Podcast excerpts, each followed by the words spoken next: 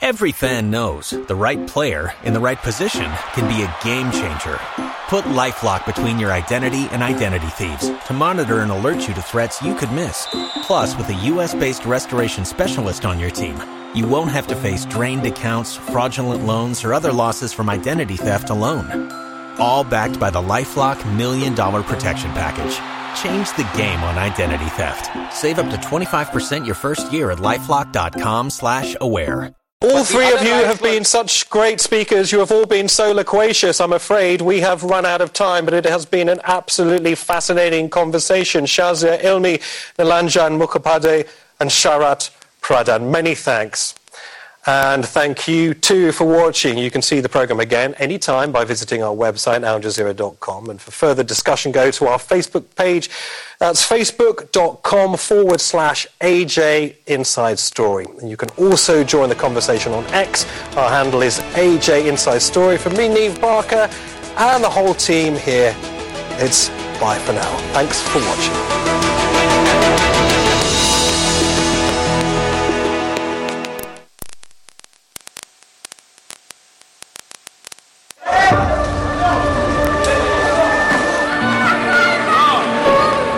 Allowed to wash, not allowed to change. They are starving, as we said, and everything is horrible. I can't even explain the torture. All types of torture. It was unbelievable.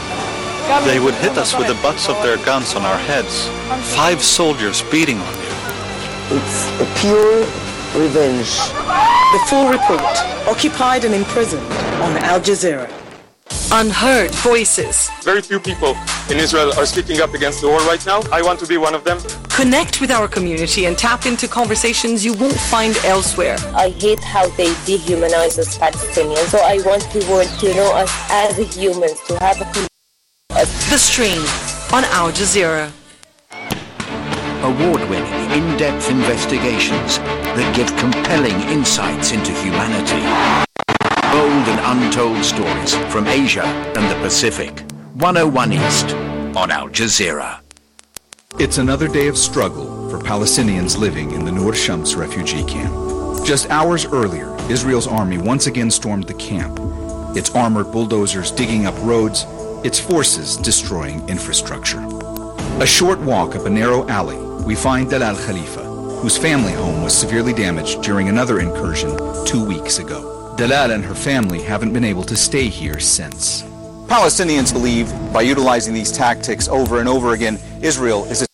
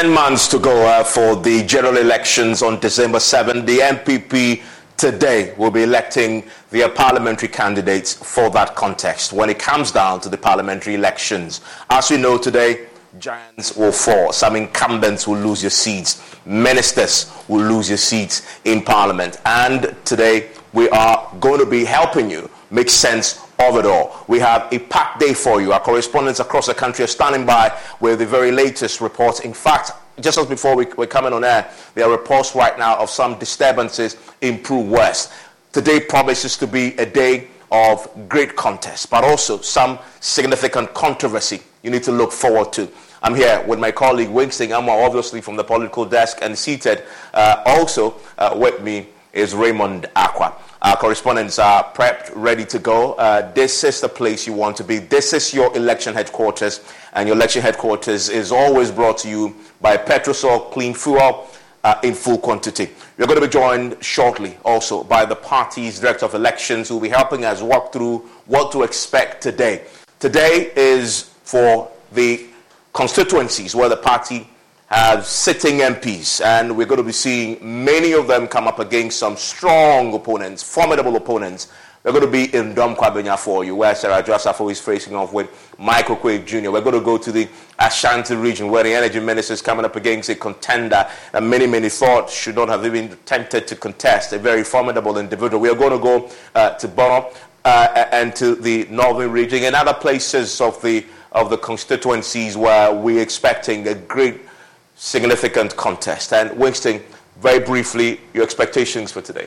Well, I mean, people would fall definitely. Uh, some of the sitting MPs will lose their seats. I mean, they would not be going to Parliament at least on the ticket of the NPP. Who these persons be is what we're going to be finding out. But talking about, uh, you know, Manhyia and uh, uh, someone contesting, uh, you know, uh, Matthew Opoku Prempeh. Well, if Matthew Opoku Prempeh becomes the running mate, he means he's not going to contest again. Put yourself up now. If he gets the nod, then you become member of parliament. Mm. Well, we'll see uh, what exactly plays out in that particular constituency. Raymond? It reminds me of a certain story that Kofi Akpaloo used to tell when he was contesting President Kufuor's brother in Manhyia. His argument was pretty simple that this is a man you already have and you need in your camp. I am somebody that, as a minister, will not get a chance to do the job for you. And he may be pushed up when President Kufuor leaves office. So give me that role. Let me do it because I'm the one who's more likely to play it properly. As an independent candidate, it didn't work out anyway, but I'm not so sure whether those arguments are acceptable. Yes, but I expect that even those who, who many believe should be exiting soon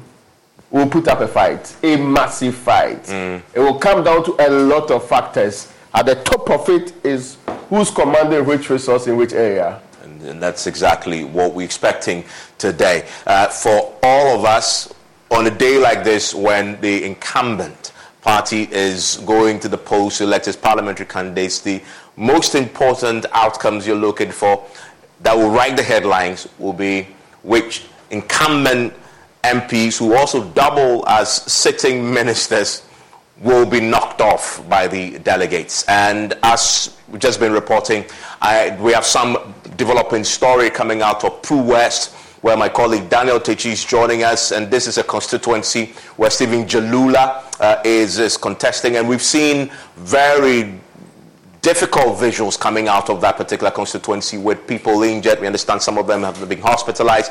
Uh, Daniel, uh, that's what you see on your screens there. Daniel, uh, what is it that happened in Pru West just before this morning?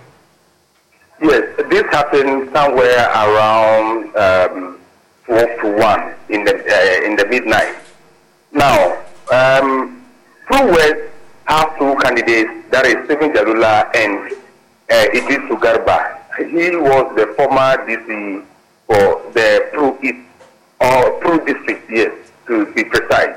Now, what happened was uh, we heard there was a chaos around the police station and uh, some people besieged the area. So I quickly moved there to inquire for myself as to what is really happening. I got there, the police were able to disperse the crowd and I only met some few people there. Now, after inquiring from the police as to what happened, uh, they were undermined to tell me. But I drew closer to the camp of Idris Garba, who the campaign manager said um, they were in one of the areas talking to the delegates when uh, a gentleman called um, Tijani came to the area. And he, Tijani, doesn't belong to their camp, and they think he's coming there to um, get information and send back to his camp. So they decided to ask him to go away, but uh, there was a resistance. There, it um, erupted into a fight, and uh, some people got injured. Especially he, Tijani, the pictures you put on the or the videos you put on the screen, uh, the guy on the screen is called Tijani, but he belongs to the camp of the Deputy Road and Highways Minister Alaji, uh, sorry, Stephen Jalula. So according to Stephen Jalula's camp, uh, this guy has a brother who they all came to the venue with, but he got to a time he couldn't see him, so he decided to uh, come around to see if he can find his brother. Not knowing his brother too was in the camp of the Alaji Idris Garba. So upon getting there to call his brother, there they said he's coming for information to send back to his camp. Therefore, they resisted for him entering into the venue of the meeting. So basically, that is what happened, and uh, in fact, they have to beat each other, which resulted into the sustaining those kind of injuries. Now, when I spoke to the campaign manager of Alaji, that was what he said. But the campaign team of Stephen Jalulah was also saying a different thing because they said uh, Tijani is a camp person and he has no hand in whatever happens. The people just mob him and uh, decided to beat him. That's why he sustained those kind of injuries. But the camp of Alaji Idris Garba was saying if even yesterday in the dawn or late in the night this could happen, then it means they are not free to contest in this election. Therefore, they are calling on the police and the electoral commission, if possible, to call off the election so that they can reschedule a day and do the voting. But the of uh, Stephen Jalulah was saying they are for peace and they always remain peaceful. For that matter, whatever happens should be a bygone and they should concentrate on the elections and make sure the elections come up today. So as it stands now, there are two different kind of views as to whether the elections will come up or it will be uh, um, um, suspended there unless the police and the electoral commission have to decide. But uh, I'm very confident that the elections will come up because the electoral commission has not said anything. The police are also saying they are firmly on the ground and they will not allow anyone to cause mayhem during the day of the election. So uh, this is basically what I can report from Pru West, where two contestants are taking part in the election. Okay, and, and, and Daniel, let's track back a bit. So this was a meeting that had been called by Stephen Jalulah's main challenger. In fact, only two of them, Mr. Garba. And this gentleman, as we see on your screens, we'll hear him pretty shortly, appear there. And it's suspected that he may have been planted by uh, Stephen Jalulah's team.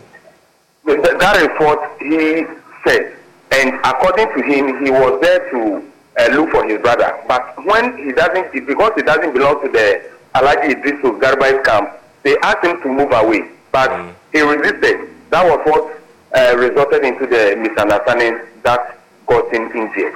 Okay. But he was also saying he was not there for information, but rather he was there to call his brother.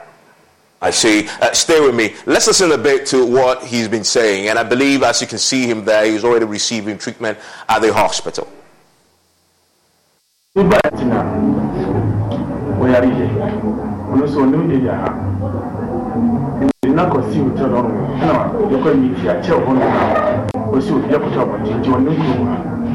nti ɛna si nipa no wɔn na ɔhyɛ sukuu ɛna ɔgyina hɔ bisimi sɛ ebi a obi a ɛka kyɛ ɔba no na ɔgyina hɔ ɛna mi kɔ ɔsi ɛnyɛ hɔ ɛna ɔmo ampɛ sɛ mi de ne mbura bimu nti ba ya mma ne mi mu to ɛsɛ gyina hɔ a ɛna mi mu sɛ nipa bi ma ɔna mi si ɛsɛ ee ɛna wɔn nkɔ wɔn nkɔ na ɛna wɔn bi ɛfa nsuli ɔsi wuti dan ne bi kyerɛ wɔn ɛna mi sɛ adan ɛna ɔsi ma ɔmo de sɛ wɔbɛdi mu ma no mɔdi mami yɛn si mi de mami yɛn lɔn mi fi ɔmu dɔn na nsu le na di ni sa bɔmu ɛmani ɛna yusuf ɛna bawo diini ɛna aluja ɛna ɔmuba abugumuso nti mamadu so na ɛbɛ so mi. Ɛna mi ni ɛɛ ɛhyehyɛ kekekere na. Ɔmu nyinaa tɔ ɔmu mi so nti ɔmu ni paapaa fi na. Individual there who has been assaulted, as you can see on your screens. Uh, and if you're listening to us on Joy 99.7 FM, you see a gentleman who's seated uh, in what appears to be a hospital. And my, my colleague will confirm that for us pretty shortly with plasters on the face, looked visibly uh, beating with, with the scars of that particular uh, incident showing he had significant uh, plaster on the face. Uh, but Daniel, let me ask you this. So we saw him there seated. I believe that is a hospital. That's where he went for yes, treatment. Yes, that is the Abease Health Center, Abease Health Center, where the elections are uh, ongoing, or where so, the elections, yeah, Abease Health Center. Uh, health Center. And you see him there with what appears to be a cut uh, over his, just below his right eye and a cut on the lip, and that both of them had uh, had you know plasters on it. And I'm I want to get a sense of what the police have been saying. Have anybody been arrested? Well, uh, when I got to the police station, I heard one person had been arrested, but later has been released because the tension that was mounting there. Maybe uh, if he's not being released, it will tend to different things. But he's been cautioned and released to go and report this morning because uh, the way the tension was going at the police station, they have to at least be tactical and make sure they, they put the whole tension under control. So uh, for now, I would, I would say there is nobody at the police cell or at the police custody based on what happened yesterday. But at least one person has been arrested, after which the two parties uh, have been talked to, especially Stephen Jalula, who is the Deputy Minister of Road and Highway, was called on phone to uh, report what happened to him. And uh, Alaji Idris Garba, who is also one of the candidates, he was in the police station personally yesterday before he left the venue uh, uh, or the police station at Abease to the district capital, that is Prang. He needs to be escorted to the place because uh, the way and manner the tensions were going up, uh, he needs to be protected. So the police commander or the in charge, uh, the one who was in, in charge, who was opposed together with the SWAT team and the FDU, have to escort he and his team to Prang so that this morning they bring them back again to the venue for the voting. So uh, I would say nobody has been arrested now, and they are doing everything possible to make sure they calm next down for the elections to take place. Uh, you've been in this constituency uh, in, in the lead up to today. What has been the contest and the play on the ground has there been tensions? Was this always boiling to this crescendo where we've seen this violence?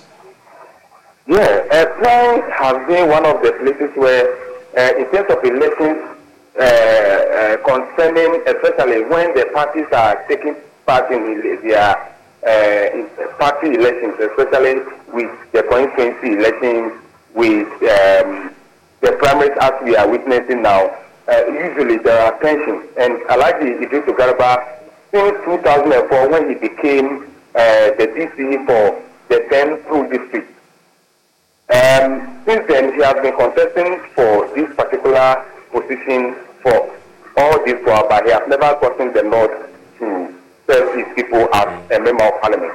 And uh, Stephen Jalulah has also been the DC for Pru, is, uh, Pru district, that is Pru East and West, before the Pru West has been cut from Pru So he has the north to be the first MP for Pru West after they have gotten their district or their uh, independence. So uh, Alaji, the contest between Alaji uh, Idris Garba and uh, Stephen Jalulah has been for some time now, and always when they want to go into this contest, there are always tensions. So this is not a new thing as we speak, but it looks as if today or yesterday, what happened yesterday uh, is a bit uh, serious than what we've been experiencing previously.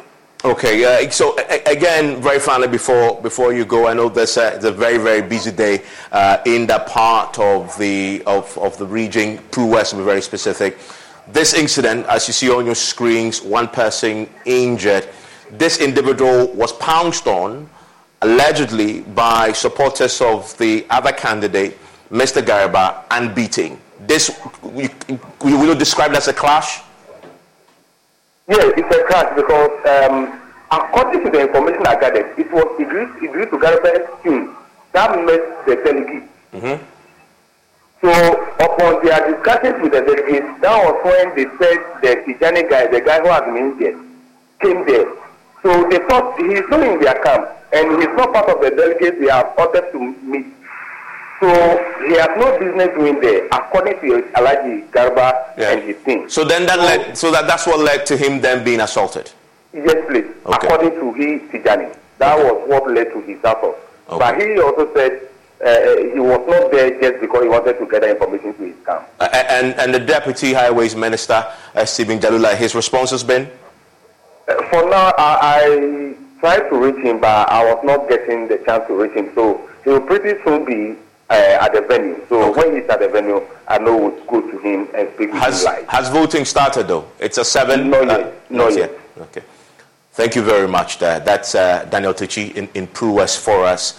Voting uh, should have started by now because the party's shadow voting starts at 7 and ends at 2. But, uh, gentlemen, that is Pru West for you. And we are starting the day on this note already. One person already injured in hospital. And as you can see, tensions already boiling in Pru West. We're going to go to across uh, the country pretty shortly for other correspondents. But your reaction to this? Yeah, I mean, first of all, I mean, I heard um, Daniel Techi make the point that it was very close to the police station. And I'm asking myself, why didn't? I mean, so I'm confused. It's close to the police station, and I am sure the police ordinarily would have heard, you know, all the exchanges even before they started the fight. One person has been arrested. It says tension was mounting, pressure was mounting, people were moving there, and so the police would then have to release that person. But this is the other thing for me. Of course, no matter what it is, there should be no violence. But we have come to know that in every election, as wrong as it is, people try to camp delegates. Mm. So all candidates should know, and the parties should know, that at every material moment, you must do everything to ensure these things do not happen. But even if they happen, you must ensure there is no violence. And so I am surprised that this person actually goes to a place under the pretext that you're going to look for your brother. You're one man going into a camping of people. Camp- I mean, going into a camp. I ask myself that simple question what was he going to do there? At least if they are violating any of the party's rules, the party says no camping, mm-hmm. you report to the constituency election committee chairperson so that they move in there and find out what is happening and they deal with them. But if you go there alone, you're putting yourself at risk. And this is what we have seen. Look, it is wrong. However, you do not go there alone thinking that you can stop it. And you do not accept, I mean, anybody telling you, go and check what is happening. Because there are tensions in this election. Yeah, and and if you're listening to us on Joy 99.7 FM, this is your election headquarters bringing you uh, special coverage of the NPP parliamentary uh, primary today. So we knew that coming into this morning there will be camping, last minute maneuverings, and it's playing out in Pru West, leading to this violence that we've seen. And just check when this happened from what we just heard overnight, around Right, yeah. midnight, and that is when all the maneuverings happened. Yes. Where- I mean, let's look at it this way. Let's say my intentions were to talk to you, delegates, overnight, so that the next morning you go and mm. actually vote. But we know beyond the talking, there are some goodies that they share. I do not know the days before today whether or not the goodies that were shared by my opponent were more than mine. But this is my fine opportunity to actually up the game and make sure that I transition at least the number that I need to win to the uh, polling station. Now, think of it this way my opponent gets to know about it and also want to up the game small, bring something else, or increase the amount of money that will be given to you. Then I realize if I do not have enough resource, and all the monies I've given to some of these people will go to waste. Let's not get it wrong. It's not everybody that will take the money and vote or change their minds. Mm. Some will do. We- So don't take the chances, right? You don't want to now come and explain that, well, I gave up, but others gave more than I did. All that you needed to do, and that's why some people have proposed previously that the only grouping that should be camping, no matter where they are coming from, should be the national executive. But here's a, but here's a dilemma. Here's a, here's a dilemma, though. Did the party say 24 hours before the polls you can meet delegates? The party says no camping. Yeah, but th- that's camping. But you can still meet delegates. Yeah, you can see, but is Yeah. it day of the election that you cannot meet them? cannot meet them. Yeah, but okay, technically, technically, 12 a.m. is the The day of the election. You don't meet So, delegates. yeah, you cannot This is the other problem. I I mean, I can understand where Raymond is coming from because, you know, um, you don't want to say that uh, someone overspent and he spent more than you. You and you lost the election. But my point is that even if you're sending me, Winston Amoah, to go and do this, I tell you, I can't because you're going into Yeah, yes, yes, a yes. group. Okay, this is Yeah. the. And it's close to a police station. You have party, you know, you have, uh, you know, I mean, election committees in the constituencies, in the regions. You could always make a report and get the party to. Or tell the police. Or tell the police. Well, don't go there thinking that you are Captain Planet. Well, we'll deal with you. Gentlemen, this is your election headquarters coming to you live from the studios here at uh, Kokomlemle Joy News. And uh, we're also live, of course, Joy 99.7 FM. We're live across our social media platforms. You're live on the myjoyonline.com. Check our live uh, feed currently, updating on everything that is happening. You don't want to miss a thing. And as we've been speaking, we'll be going through uh, quickly to our smart wall here because we have some analysis for you. What we want to help you do, lay the foundations for you to appreciate what is about to unfold today. We're going to be isolating some of the battleground constituencies where we believe there are keen contests to watch, where we also believe we may, we may have some significant casualties. And just to help you, by the time that we're done with this process, at the end of it and the results begin to come in, you can make better sense of it. So stay with us. We're going to go to that pretty shortly here on the smart wall. But there are key constituencies already beginning to shape up. We've just been to Pru West. Guess where we're going next? We're going to Dome Kwabenya, another key area for us, and we'll be isolating that and analyzing it. But I want to go to my colleague, Samuel Mbura, who is there for us right now and is beginning to get a feel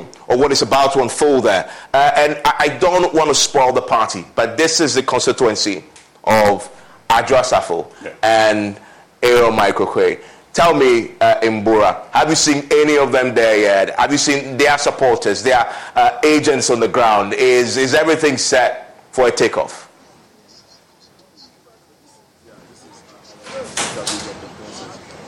Well, Evans, I'm reaching live from the Dome Kwabenya, um, the Atomic School Park, just directly opposite the, the Divisional Police Command. Um, I must say, when I arrived here, the first candidate I saw is the third person joining the race. Um, we know lawyer uh, Sheila Doma from the office of the First Lady is already seated here with some of the delegates. But I have not seen uh, Sarah Adwoa Safo here yet.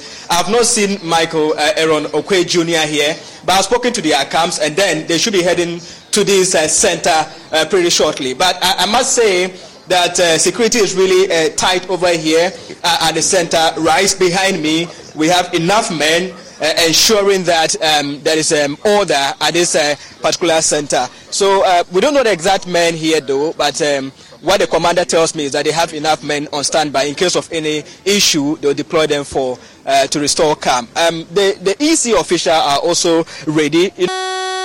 by, by 7 a.m. Unfortunately, that, that's not the situation. Uh, they are yet to start.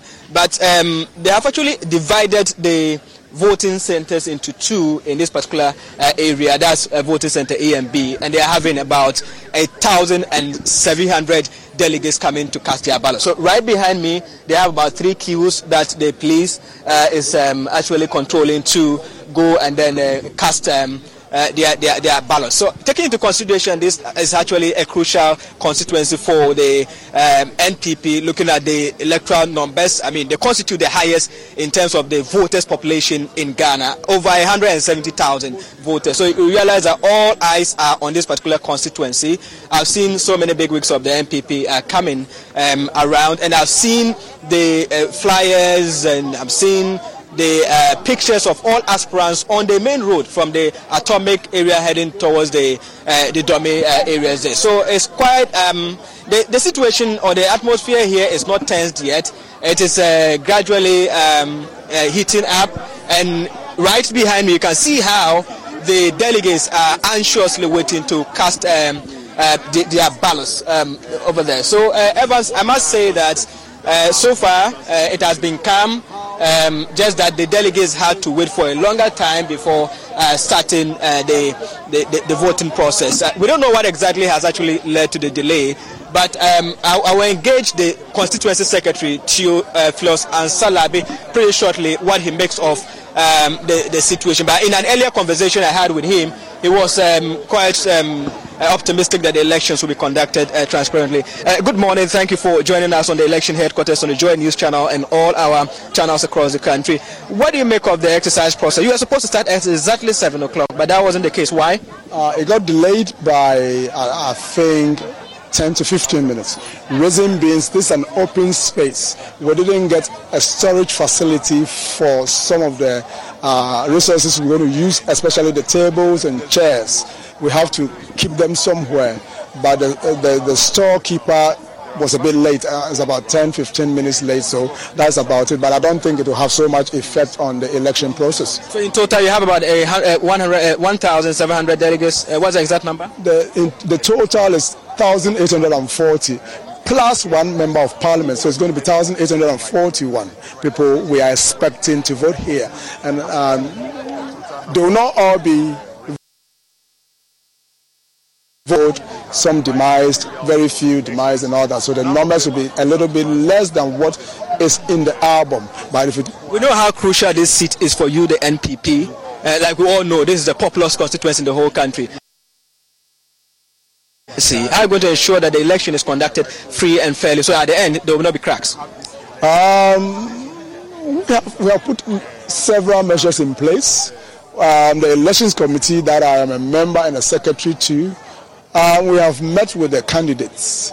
Um, the reason why I say it's going to be peaceful and transparent is that last four years by now there, be, there, was so much tension in the constituency with regards to album and a whole lot of questions here and there. But this time we have met them severally and they have all agreed to this process we are undertaking today. So if if any unforeseen occurrences happen, then um, I don't I don't think we will be we will be having a bad day.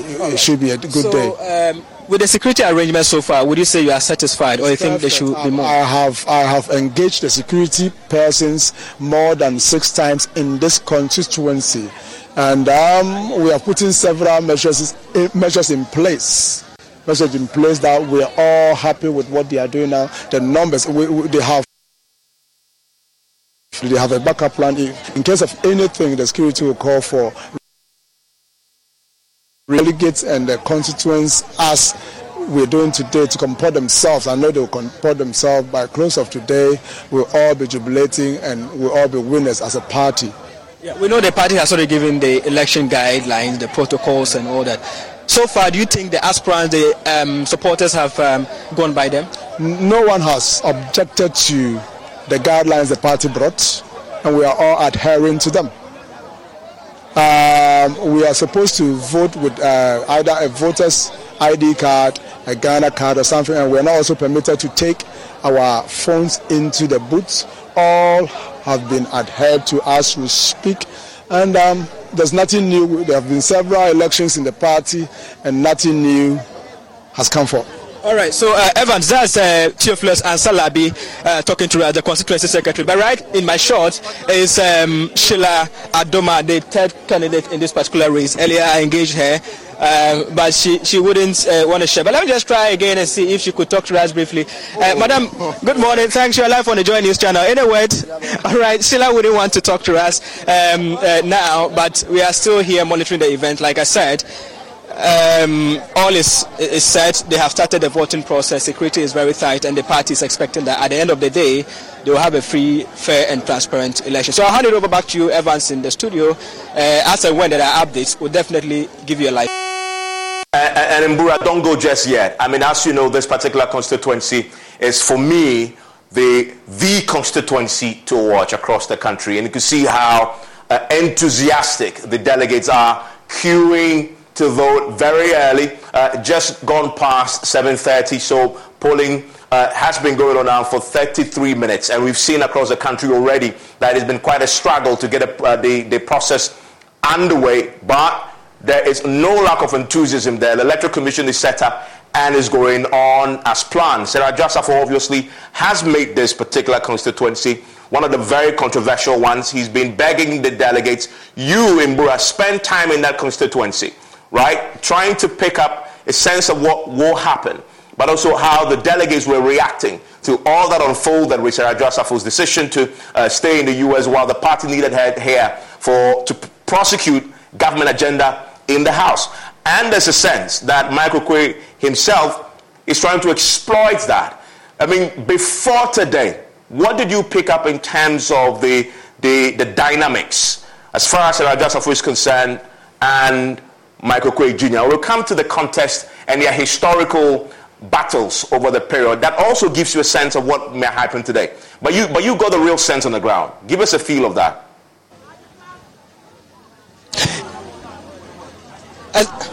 Exactly, Evans. I've spent two days in this constituency. That was on um, Tuesday and Wednesday. I engaged the party executives, some of them. I also uh, spoke more to the the delegates and also the residents here at Dome Kwabenya. I must say, generally, um, it is not actually going in favor of uh, Sarah For They think that uh, at least going for um, another term will not augur well for the constituency. They are raising issues about the fact that she, at the point, uh, absconded from parliamentary duties with some excuses that they think were not um, appropriate and not convincing enough.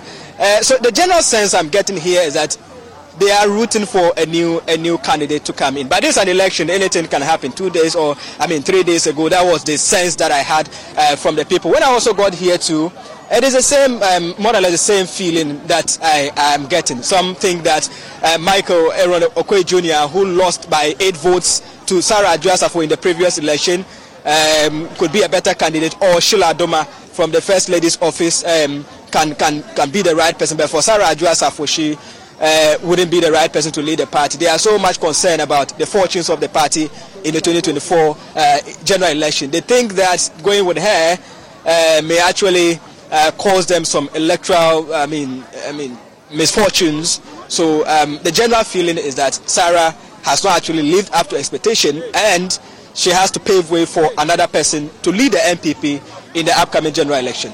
Always say there are no absolutes in politics. Absolutely no absolutes in politics. And so what you expect sometimes doesn't necessarily play out uh, the way you expect. And these are the individuals in this contest today. Let, us let's, let's go through them. Let, let's, let, let's, this is the obvious too. I saying the Ghana Free Zones Authority CEO uh, and, and the former ambassador to India, uh, okay, for, for, for Ghana. That's uh, uh, Michael Oquaye Jr., who is the son, of course, of the former Speaker of Parliament. You have Sarah Adwoa-Safo, uh, who is incumbent MP currently. He's a former Minister for Gender Social Protection um, at the time when all this controversy erupted. And of course, you then have this the lawyer. Apparently, he also works in the, the First Lady's First office. Lady's office, uh, yes, upon Sheila Doma. Her for me because, uh, you know, she, she has a very important role to play in all of this. Now, listen to what There you go. Listen to what Samuel Mbura said to all of us. Now, a lot of some delegates say she, Adwoa-Safo, must not be the MP.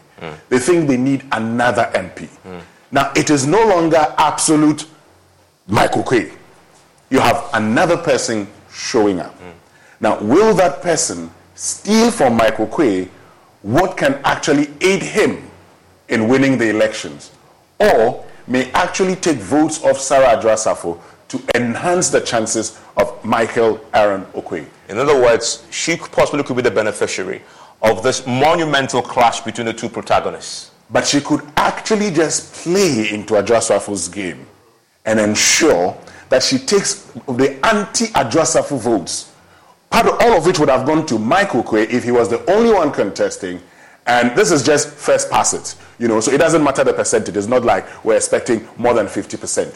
If she's able to take votes from Michael Oquaye, and there's significant votes, Sarah Adwoa-Safo wins the election. And this is the point. Look, prior to uh, this week, we probably would have said Adwoa-Safo has no, I mean, has no chance. Forget about her, she has no chance. But a lot of things have changed in the last five days. What has changed? A lot. Delegates have gone and have uh, pledged forgiveness.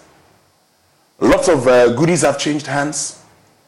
And this is the other point where people don't realize. So we're talking about why is the party rewarding Adwoa-Safo?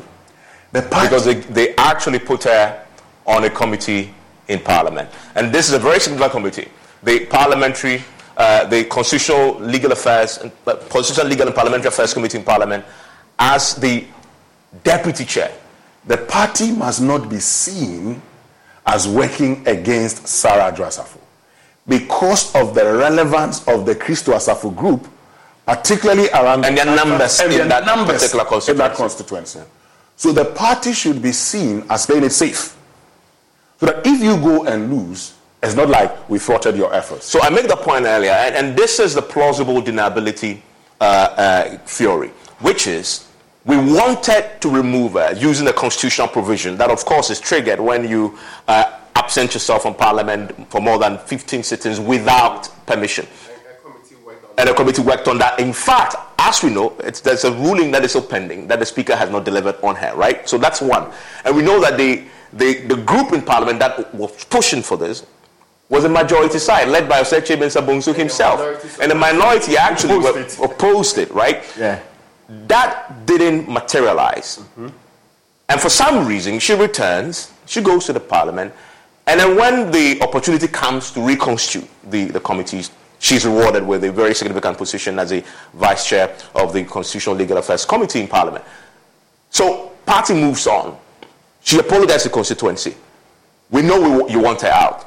But then there is a delegates election. Okay. In the delegates election, based on what he said there, you have a constituency there that is significant eh, because of the, the Christos factor. Do you just leave her to go and then use other means, covert means, through influencing the delegates to take her out. That would have been a very legitimate way to, to get her off the seat. But then you maintain plausible deniability while doing that. I mean, I'm talking about the forces in the party that wanted her out. Obviously, didn't succeed, but they can get the delegates to do it and then just say, this is the result of democracy. And she's legitimately been removed. Except that in the last time a similar contest was done, it was the belief, at least for people who were close to Adwoa Safo, that government officials and big people in government actually were using the same tactics to get her out. That's why she only won by those eight votes. This is the 20. I, want, I want to go there now. Just a second, because yes. you mentioned it just for people to see. Uh, Winston, walk us through that.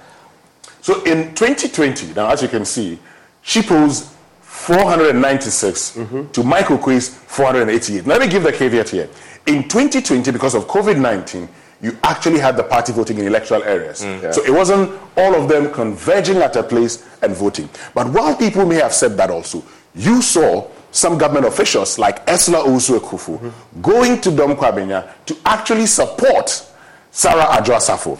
At the time, she makes a statement that I remember so well. She says, Where has Michael Oquaye been all this while that all of a sudden he wants to come and take over? So at the time. And we know that's not really true because Oquaye has been contesting for God knows yes, how long. At the time, you had Sarah Adwoa Safo as Minister of State in charge of public Procurement. At the time, she was not in the bad books of the NPP like you have it today. And you had Kennedy Paul in her corner. In her corner. And at the time, you also had people saying to Michael Oquaye, and this is the other point. I mean, you are Speaker. Your son is ambassador. Why do you want to come and take the MP again? Mm. So that, that was a context yes. in, in the, la- the last time the they, last, they came face to face in the primary 2020. What about 2021, 2011? In, in 2011, Michael Oquaye Which is then, what you see on your yes, screens there. Michael Oquaye was then sitting member of parliament. Yes. Now, Sarah Adwoa Safo had contested Professor Michael Oquaye yeah. in the primaries of 2007 or 2008 and had yeah. lost to Professor Michael Oquaye. So when she comes back the second time now to ch- uh, challenge for the seat, she has the son of Professor Michael Oquaye, wanting to take over from his father. As usual, the conversation was, Ade. And the context, the outcome. It's not a hegemony. yes. And the, outcome, and, and, and, the, and the outcome was 186 votes for Safo. And 124. There are those who say, Michael Oquaye Jr. There are those who say, um, I, would have to say this. There are those who say that on the day of the election, so we're told that on the day of the election, mm uh, Michael Oquaye's uh, wife went into labor, and so he could not do the machinations that you mm. expect in an election, mm. and that did not help him. Yeah, so he lost. Raymond, your point was no, with the context that closed in yes, 2020, that the factor, that factor about Adwoa Safo having people try to work against her, she will come out and voice it. She would actually do things that maybe people in government may not like she will do things that party may not like because it is the beginning of what she considers her problems in government. Mm. I hope you get the point. Mm. The entire conversation about whether or not people want her out and they are doing everything to get her out. So whichever excuse or whichever justification she gave previously was not accepted by the same people. Now I agree that this time around she's really going to have it tough. Uh, it's true. There isn't a small group of people in Dome Kwabenya would have been happy to see her return and I also say that she's one of the people that, barring the recent happenings, would have been somebody that people loved in the constituency and loved to keep her continue the role. Because those days she engaged more. She was the people's person. But the more recent happenings made it difficult for them to think that she should be representing them. Even the bad press alone. If you spoke to delegates and say, now every time we hear Dome Kwabenya, even though they did a road uh, alongside, they did something also around Kwabenya and all of that. Nobody is talking about that. Mm. Everything you hear is what the MP has done wrong or is refusing to do. It's giving us such a terrible name making it difficult for us to even go out and convince other people to be interested in the party's engagement. So maybe a change will bring the kind of hope that we want in there. Except, as you mentioned, the change has not always been Michael Oquaye is our very best option. Surprisingly, for all the years that he has contested, it is shocking that this should have been a walk in the park for him. But you'll be shocked how many people are still gravitating towards Adwoa Safo today. And even from last night, how many people still believe that, well, she can be given a fine? And, and I, I want to say, because you live in the constituency, mm-hmm. I'm going to return to you to, to I tell do us. Too. Oh, you also, oh, you also live there. You, you must have picked up intelligence overnight. And yeah. as we always say here on election headquarters, it is, a, it is the night before the elections, and as we've seen it play out in the Pru West, where things really begin to unfold and change. So, guys, stay with me because I want to go to another place very sure. quickly. And, and as you see on your screens there, we'll be walking through uh, some of the analysis for you. I want to go to Bantama.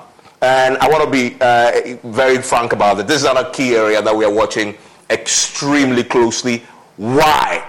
Let's bring in my colleague Nanaya Aljima, who is standing by with the that answer uh, for us. Nanaya Aljima, why are we focusing on Bantama in the Ashanti region, the stronghold of the NPP?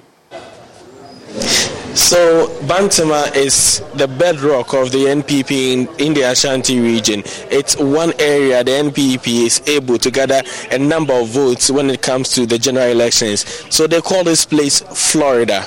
And also in Bantama, when it comes to the parliamentary um, elections, they've had three different MPs in 12 years. So it tells you that whoever comes in is able to afford just one term from the days of Henry Kwabena Kukufu through to Ochema Boaje, now Asenso Boache. And we have Ralph Ejapon, who is trying to unseat um, Mr. Asenso Boakye, he's trying to continue the one term, you know, that has always been given to a number of these people or these uh, parliamentary candidates in the Bantama constituency. So it's one of the area that areas that many tip to be keenly contested in the Ashanti region. Exactly at seven o'clock, the EC was ready, everything was in place, and delegates 10 minutes later started coming in to cast their ballots. Already, some people have gone through the process, including the chairman of the NPP in the Bantama constituency himself. He has also gone through the um, the whole process to cast his ballots. As you can see, let's let, us let us start talking about security in this area. I've been able to count a number of policemen within the inner perimeter, and um, when when I went out, I also realized that same number or similar number of policemen uh, have been stationed outside the inner perimeter and they are all trying to ensure that this election is as safe as possible. Um, uh, when, from, from the engagement I had with the leader of the team he said that more men may come in to ensure that things in Bantama are well and properly done. Um, when I came in here um, the, the one of the camps in this election. That's um, they had their members or some of the uh, members of the camp coming in and alleging that one the incumbent member of parliament have camped some delegates in some areas, and this they believe it's not a good a, a good uh, um, it's not good for the election. Already, when the code of conduct was read for this election, the General Secretary of the NPP made it clear that camping and transportation of delegates to the premises or the polling station is not allowed in this election. But unfortunately, according to one of the camps, it's alleged that one of the um, aspirants in this election, particularly the member of parliament, is the one who is doing this. But that has not been confirmed yet. I know that he made a report to the chairman of the NPP in the Bantama constituency. I would want to talk to the chairman and find out so far what he has been able to establish concerning this allegation that is being, um, you know, that is flying around. Chairman, you, you've, uh, an official report has been made so far. I, I that Ralph Agyapong was engaging you, and he told you that he, he understands that some people have been camped somewhere. Um, are you aware of this, or have you received this complaint? Hi, good morning. good morning to the viewers and those listening. I don't think anybody has been camped. Well, like I said, his complaint was that um, most of the delegates have joined the MP. The MP said he was going to have a morning prayer session before coming to vote, and he invited the delegates and constituents alike to join him pray in the church in the constituency, Christ Apostolic Church. So he is saying that the fact that they are there with the MP means he has come them. But then the church is accessible. Everybody can go there and, and leave. So I don't think it's camping. So, so it means that people are allowed to come out. If they would want to come out, they are allowed to leave the church premises. And this, this is contrary to what the um, aspirants is saying that people are forced to stay inside and they are not being allowed to, to come out. So, uh, what, what you're saying, if it's a church, then it means that people are allowed to go in and come out whenever they want. Sure, sure, sure, sure. I believe you, you your team should have quickly even gone there. It's five minutes from here. It's an open church. And as far as, uh, in fact, when I got a complaint, I decided to just drive there and see if maybe the Australian that guard or whatever. But you could see they are just all over praying, some are green groups talking, chatting. So I realized, I mean, it's a free will. They went on their own free will. And the election, as long as it's going to end at 2 p.m., I mean, you can't force anybody to come here at 7. That is their choice. Yeah. So we, we, will go there and confirm your, your claim, but we wanted to focus on what is happening here first. You've gone through the process, you've cast your ballots. How was it like? I think so far it's smooth. In fact, from the guidelines from national, if you are not an accredited delegate, you are not supposed to enter the polling area. You know, um, some of the delegates came in, they didn't even have the accreditation. But I made sure that the police understood that they were delegates and are allowed to vote, and they have all cast their votes peacefully. I think so far it's supposed to be a very peaceful process. I don't know why people want to read red flags. Looking at the process so far, it's very peaceful. The CEC is doing their job, and I'm hoping and praying that it goes so until the end of the program. Right. Thank you very much, Chairman. So we'll be here speaking to you um, on subsequent development. Now, let's go back to security. Earlier, some someone, um, one of the delegates, tried to enter the premises with his mobile phone, and this is disallowed per the code of conduct that have been released by the N- NPP. So um, the security men would not allow that. It, it, was some. It took some time for them to sort it out. Um, later, the delegates agreed to what the police were saying. A lot of people had to come in. It, it was a heated argument between the police and this gentleman. This uh, so it took it took some time for the police to calm down tempers. But the the police are on the ground and they are ensuring that they go strictly by the code of um, conduct when it comes to this particular election. Um, the aspirant. Let's talk about the aspirants. This election is between um, Asenso Boakye, who is the incumbent member of parliament, and Mr. Ralph Agyapong, who is seeking to unseat Mr. Asenso Boakye after um, Asenso Boakye has been in parliament for one term. Mr. Ralph Agyapong is the brother of Kennedy Ohene Agyapong, and uh, Kennedy Ohene Agyapong, and as, uh, as well as um, Mr. Nana Ajantwa, who attempted to unseat the chairman of the um, constituency. They are part of this team and they've been on the ground ensuring that they campaign to the delegates, get the delegates to understand that Mr. Ralph Agyapong is the best candidate for um, the Bantama constituency. Uh, before these people came to town, um, the president himself was on the ground, even before the NPP opened nominations for these candidates so far, and he um, ensured that he spoke to the people of the constituency, telling them that it would be right for them to maintain Asenso Boakye. So, from what has been happening, a lot of people believe that this is an election between the president, Nana Addo Dankwa Akufo-Addo, and uh, Mr. Kennedy Ohene Agyapong. Um, talking about the pres- presidential primary, uh, which Mr. Kennedy Agyapong was an aspirant, it was a close contest between Dr. Mahmoud Bawumia and Mr. Kennedy Ohene Agyapong in this particular constituency. So many believe that it's likely that his brother, who worked for him during his time or during, during that period, will be able to get a lot of the people also um, voting for him, or those who voted for Mr. Ohene Agyapong, also um, this time giving their votes to the brother of Mr.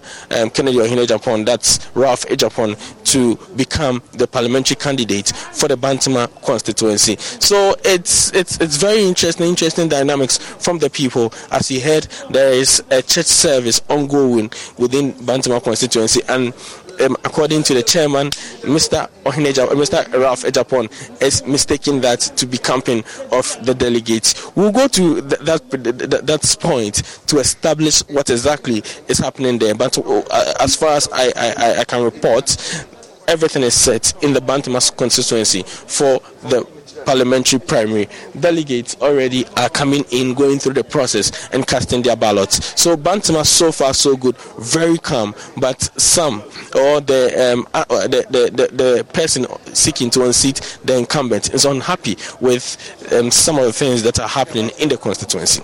Yeah, thank you very much, Nana Aljima. There, I'll, I'll, be taking you pretty shortly uh, to the Ayawaso Central Constituency. By the way, this is Ayawaso Central Constituency. When I was saying that I'll be taking you, I'm just, I'm, we're going to be staying exactly Ayawaso uh, Central Constituency. Uh, just a second, though. Let's put what we just had in context. Mm-hmm. In fact, I believe leading into today, this constituency, Bantama, had made the most news yeah. because of Kennedy Agyapong. He spent some time there. His own brother Raphael Agyapong is contesting the uh, Minister for Works and Housing, Asenso who was the former Deputy uh, Chief of Staff. And this has been pretty intense.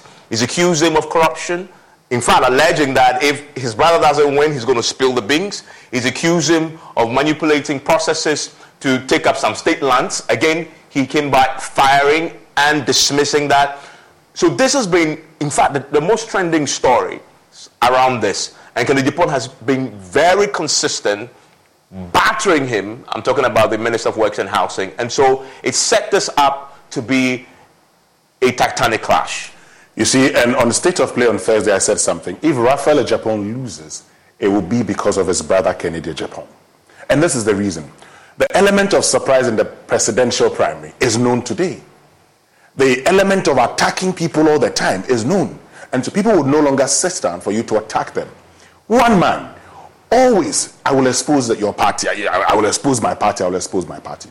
What you're beginning to see, listen to the chairman. The chairman immediately, he's told, oh, but he said he's coming, so he's not camping.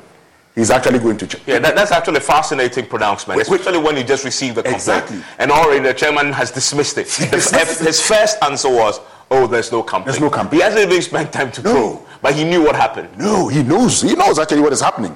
And this is the point for me. I mean, how in God's name do you tell me that I woke up this morning and I said I'm going for devotion, so join me, and then the people join you to go for devotion. So delegates then decide to join, yes. from the chair, what chairman said, chairman is saying, follows Asenso Boakye to, to, to a devotion. To devotion. I don't believe that. story. And his opponent. Well, they uh, say that on the day of election there cannot be any canvassing, there cannot be any, exactly. So exactly what kind of devotion I go to do am, delegates on the day of election. I am saying I don't believe that story, but it's because Kennedy Agyapong is fighting his party, and the party system would not allow him to be a second time lucky. If he pulled so many votes, about 37% of the votes in the presidential primary, they would not allow him to actually hold the party to ransom again. You want to clip his wings exactly through this. Through this. And this is where I say his brother becomes his Waterloo. Now watch this carefully. Raphael Agyapong is a man of the people in Bantama. Person for person, he's loved more than Asenso Boakye in Bantama. This is a man that can sit down and set a table from where we are to the end of the road with people seated mm. and having a, a, a, party time. This is a lawyer who defends people in Bantama. This is a guy who can go to, uh, you know, Komfo Teaching Hospital, gets to meet nurses, and give them additional salary. Mm. So this is a man who's loved by the people. However, in Bantama, In 2011, Francis Asenso at the time that Cecilia Dapaah decided she was not contesting, mm-hmm. he contested uh, Kokofu, who was then party chairman. Kokofu, here we go. Here we go. I, I, I come to this 2020, but in 2011, he contests and he loses to Kokofu. Then in 2015, this man, Daniel Okyem Aboagye, beats Kokofu. Okay, he comes with a lot of money. He beats Kokofu in that election.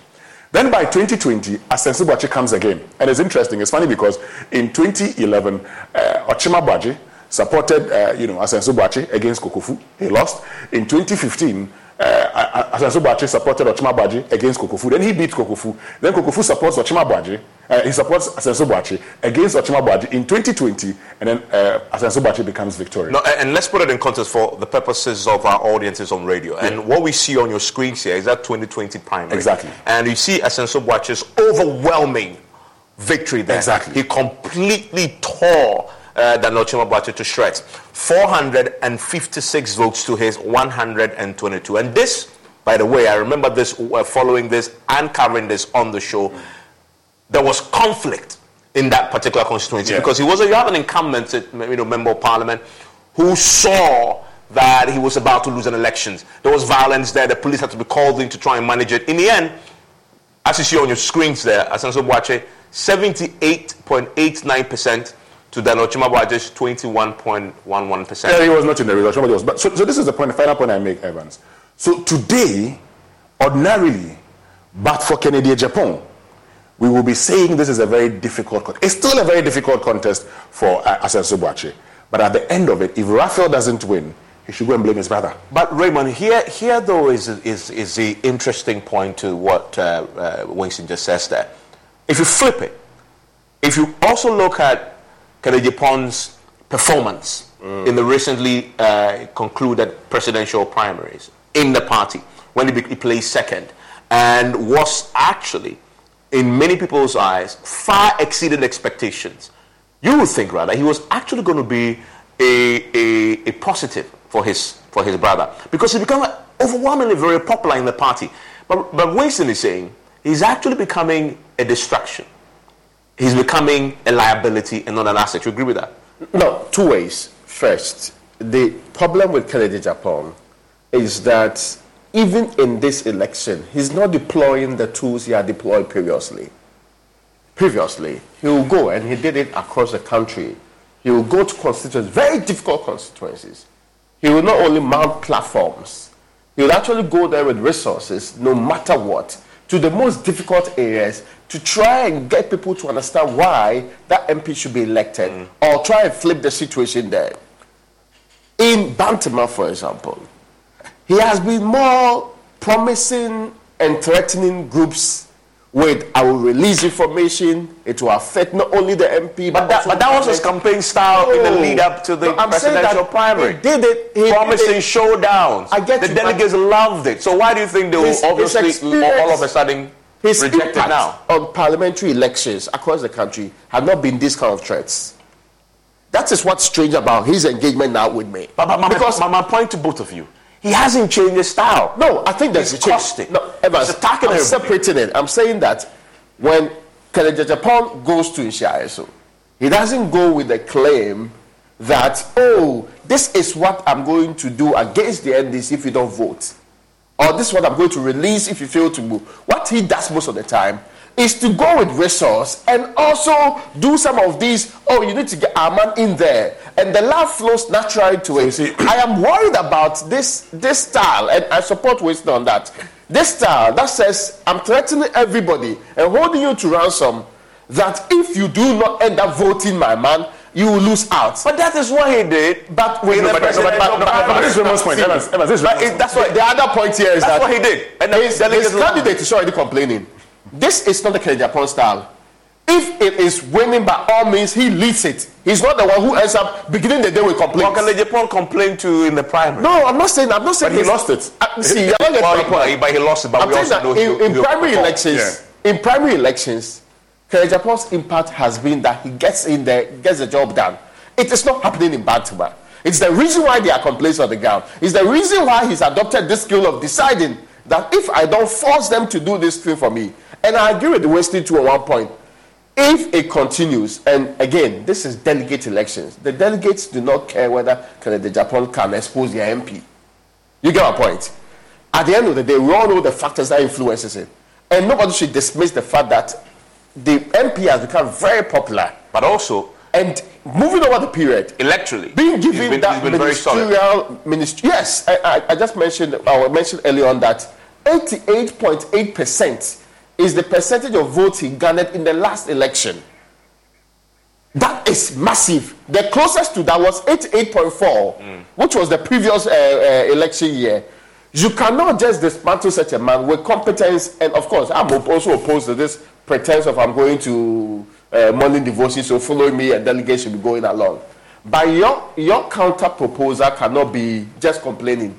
Mm. Your counter proposal in real politics is to show proof that you also have your own people engaged. And Ike Japan, with all his resources, and you see how we are dismissing Ralph out of this, and we have seen this as a competition between Ike Japan and the member of parliament, is because he stated right from when you were doing the primaries, the main election, presidential primaries, he was not happy with the comments that the MP made about him. And he isolated him. He, was clear in his mind that he knows he's going to the election he will do all he can. But why should the entire constituency so guys, be your be your quest guys, for vendetta? You're saying if his brother loses today, it will be Kennedy Agyapong's defeat. Unlike how he has been yes. monumental and, and, in other areas. And, and, after and after the presidential primary, we all said Kennedy Agyapong is the next big thing in the NPP. Yes. You guys are saying that if the outcome of this elections will prove if he's that really that popular in, in, in the party stronghold Look, of the Ashanti region. Evans, no, I still believe that, see, in the Ashanti region generally, if this election was being done by ordinary people in the Ashanti region today, Evans Mensah, you so, so convinced that this guy will win. Okay. Ralph uh, will win. Uh, uh, yes, if it's the ordinary voters in the area, I'm so convinced Ralph will win. Because Ken is very popular in the Ashanti region today. Mm. At every very evening time. And, and, on your screen still is uh, Bantama. As you can see, this is this the uh, outer perimeter of the polling st- station there, the, the voting center. And there's a lot of activity with heavy police presence there, and it's to be expected because of the tensions that has been building into today because of the deposit, uh, you know, uh, uh, campaigns and pronounces, pro- pro- Look, eventually, Kennedy Agyapong will be put in check, mm. and it starts from Bantama. Mm. It starts from Awutu Senya East. All the areas he says he's going to make sure their MPs will lose the party will try to send a message to Ken. And if he's not careful, we have said he's going to be the next big thing. His downfall may start today. Okay, hold on, gentlemen, because there's more happening mm. across the country, and I want to go to Ayawaso Central. In fact, I want to stay in this constituency where uh, this the, the, constituency where, of course, we are based here in Kokomlemle is part of this constituency, and this is the constituency where we have the Greater Accra Regional Minister coming up against Moses Abor, and it's going to be a keen contest. And already we hear reports of some uh, disagreements, um, putting it mildly. I want to bring in Sweetie Abotri, who's there for us uh, this morning. Sweetie, what's happening?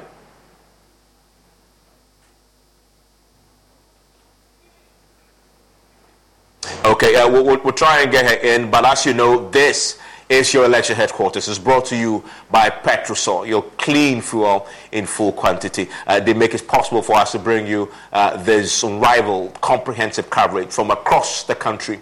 Petrosol, your clean fuel in full quantity. Hello, sweetie. What's happening uh, in the Ayawaso Central constituency? Please unmute.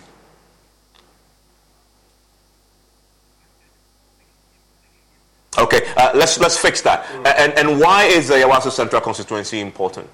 Because it's the constituency of the Greater Accra. Oh, oh, hold on, because I see this gentleman wants to say something. No, no, that was before the Bantama one. Okay. okay. We should not forget that the president himself went to Bantama exactly. to throw his weight behind the so. candidate. And that's an important point. But the president yes. that's, is that's the most very key. in the NPP. No, I mean I get the point, but at, at least the executive lead of the country signaled, and let's not get it wrong, mm. in many areas, I mean, uh, except for the Formina engagements that happened previously, mm-hmm in many areas, when the president signals that this is the way I want things to go, people comply. Because people comply. he still has some control, except some may think that in his dying years or months or so out of government, you might not think. But here's, a, but, but here's the point on that. Did Asenso uh, need the president to be there for him? Yes, he needed the president. Considering his own strength in the No, no, no, no, no. At that Considering point, his performance. No, no, no, no, no. At that point in time, he didn't have a lot of strength. Yes. yeah, yeah, he didn't have it. You needed the president to actually send a certain signal, which then would get other appointees. That's true. And you've seen Osei Kyei-Mensah-Bonsu using it at a point. He gets some of his colleagues, even from the other side, mm-hmm. showing up in Suame at the time to say, we need Osei Kyei-Mensah-Bonsu in parliament. What the president's visit does for you is that it gets some of your colleagues. But that, but that is true if the president is still that popular in the party. And as we know, the president's own popularity in the party has waned over time. it has. And, he, and he's a lame duck now. That's, has. it comes back to my point. Did he need that? So the point I'm making is that there are still appointees who are loyal to the president. But how many are they in the delegates? No, they're not delegates. But they can do- also bring their constituency, bring their constituency. to you. I mean, they can bring their. I mean, Okay. they can actually get bring a voice to you and say, "Let's bring Asenso back to Parliament," and that's the reason you need such a person to show up there for you. And so when the president says, "Asenso is my son," help him win the election. You're actually telling some of the key persons in the constituency. Persons Uh, like hold, hold on for me. Asenso Boakye is voting now on your screens, as you can see. Uh, he is now in the queue. He's taking his ballot papers. He's, uh, he's them now, going to the elect- electoral officers who are uh, facilitating that process. Uh, he just turned to look at the ballot box. He's uh, looking at how many votes are already in there, and I'm sure he's thinking how many of that is mine. He's now uh, just approaching the ballot box to put in his ballot paper, uh, and of course, he's voted for himself. Of course, he's, done, he's done with the church service. well, he's that with the church service. The church service that has become a very contentious issue this morning. Uh, uh, just for those who are so listen to us on, on radio, he's gone into the booth now. Uh, he's about to put his uh, ballot uh, paper into that. Well, he's going to thumbprint now in the in the booth, and then move to uh, put his uh, paper in the ballot box. We're going to walk through this for you because we're going to try and get a quick word from him also, uh, because our correspondent is on the ground. Yes, he's done, uh, and he's uh, just getting out of the polling uh, inner perimeter. He's having a conversation, I guess, with somebody who I believe is his, his agent. One other person has come to talk to him. They are ushering him out of the place now. He's having a conversation. Why is this important? Because as we know, the Kennedy Agyapong's brother Raf uh, Agyapong has filed a complaint this morning that he has been camping delegates when he uh, went to pray. We uh, uh, in a church apparently, Exactly. and and the delegates followed him for morning prayers. We're doing morning devotion, and that has been reported as camping. Uh, we'll try and see if we can get a comment from him. Uh, and my colleague is doing that. Let's uh, go there. Let's get a bit of the sound uh, in so we can get a sense of what is happening there.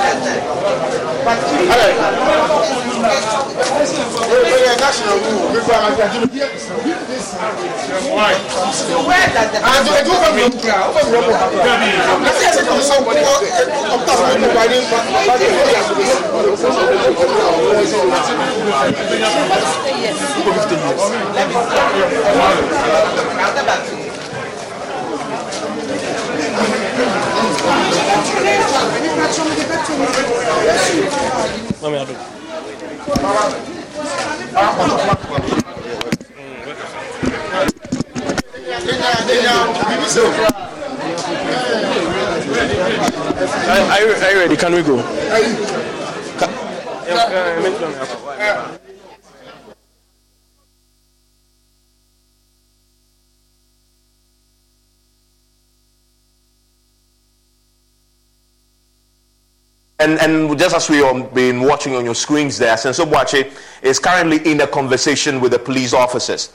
Uh, we don't quite know what's happening, but he seemed unhappy with something. And he is currently now talking to the police officers, gesticulating, asking them to do something. We don't know what. Our reporter is with him. We're trying to uh, get a sense of what is happening, at least, not, if not from Asenso himself, but from our reporter, just to give us context. He's finished voting, he was being ushered out, and then he stopped. Started speaking to the police officers, uh, asking them to do something. We see two police officers, at least in our shop, people are beginning to gather around him. He himself uh, is yet to leave the premises. We'll get you context. Uh, Nanaya Ojima, can you hear me? Okay, we'll try and get an Juma in, but, but, but we expected this to happen in Bantama. There's been a complaint today. It has been dismissed even before an official investigation could be launched into it, immediately by the constituency chairman. Asenso Boakye is currently just finished voting, and we've seen what appears to be some, you know, disagreements over this. We'll, we'll get clarity from our report. Okay, we're getting some clarity now. Let, let's hear him. Okay. Okay, we'll, we'll, we'll, yes, we'll fix that. I mean, one of the things you want to know also from the constituency is the numbers that have showed up immediately after the supposed church service. Yeah. And so after the church service, you have a lot of people showing up to come to uh, vote, for instance. Uh, that could actually help you determine whether or not, you know, these are persons who just went to the church service or went for other things under the pretext of a church service. Mm. But we need to know because he said he seemed a bit unhappy having a conversation with the police. I don't know what they, uh, he was telling the police. But of course, that is to be expected in Bantama mm. because of the stakes very high and if you are Asenso Boakye, you want to do everything. Yeah. You want to make sure you win that election. Indeed, and we'll stay on this particular story for you as it unfolds in Bantama. Uh, our reporter will give us context. What really was he complaining about as he uh, started gesturing to the police officers to act in a certain way? We'll, we'll fill you in uh, pretty shortly. What we know, you will know. Our correspondent will join us. But I want to come to the Ayawaso Central constituency um, right now because, we, as we've been reporting, there is some developments here. Uh, and I say here because this uh, multimedia. It's uh, situated on the piece of land which sits in the constituency. Sweety Abochi uh, is been following what has been happening at the voting center for us. Uh, and this, again, is a constituency where you have the Greater Accra Regional Minister. He is the chair of the Regional Security Council coming up against uh, Moses Abor. And we expected this to be a keen contest. And that is why we put her to watch this for us. Uh, Sweetie, what can you report?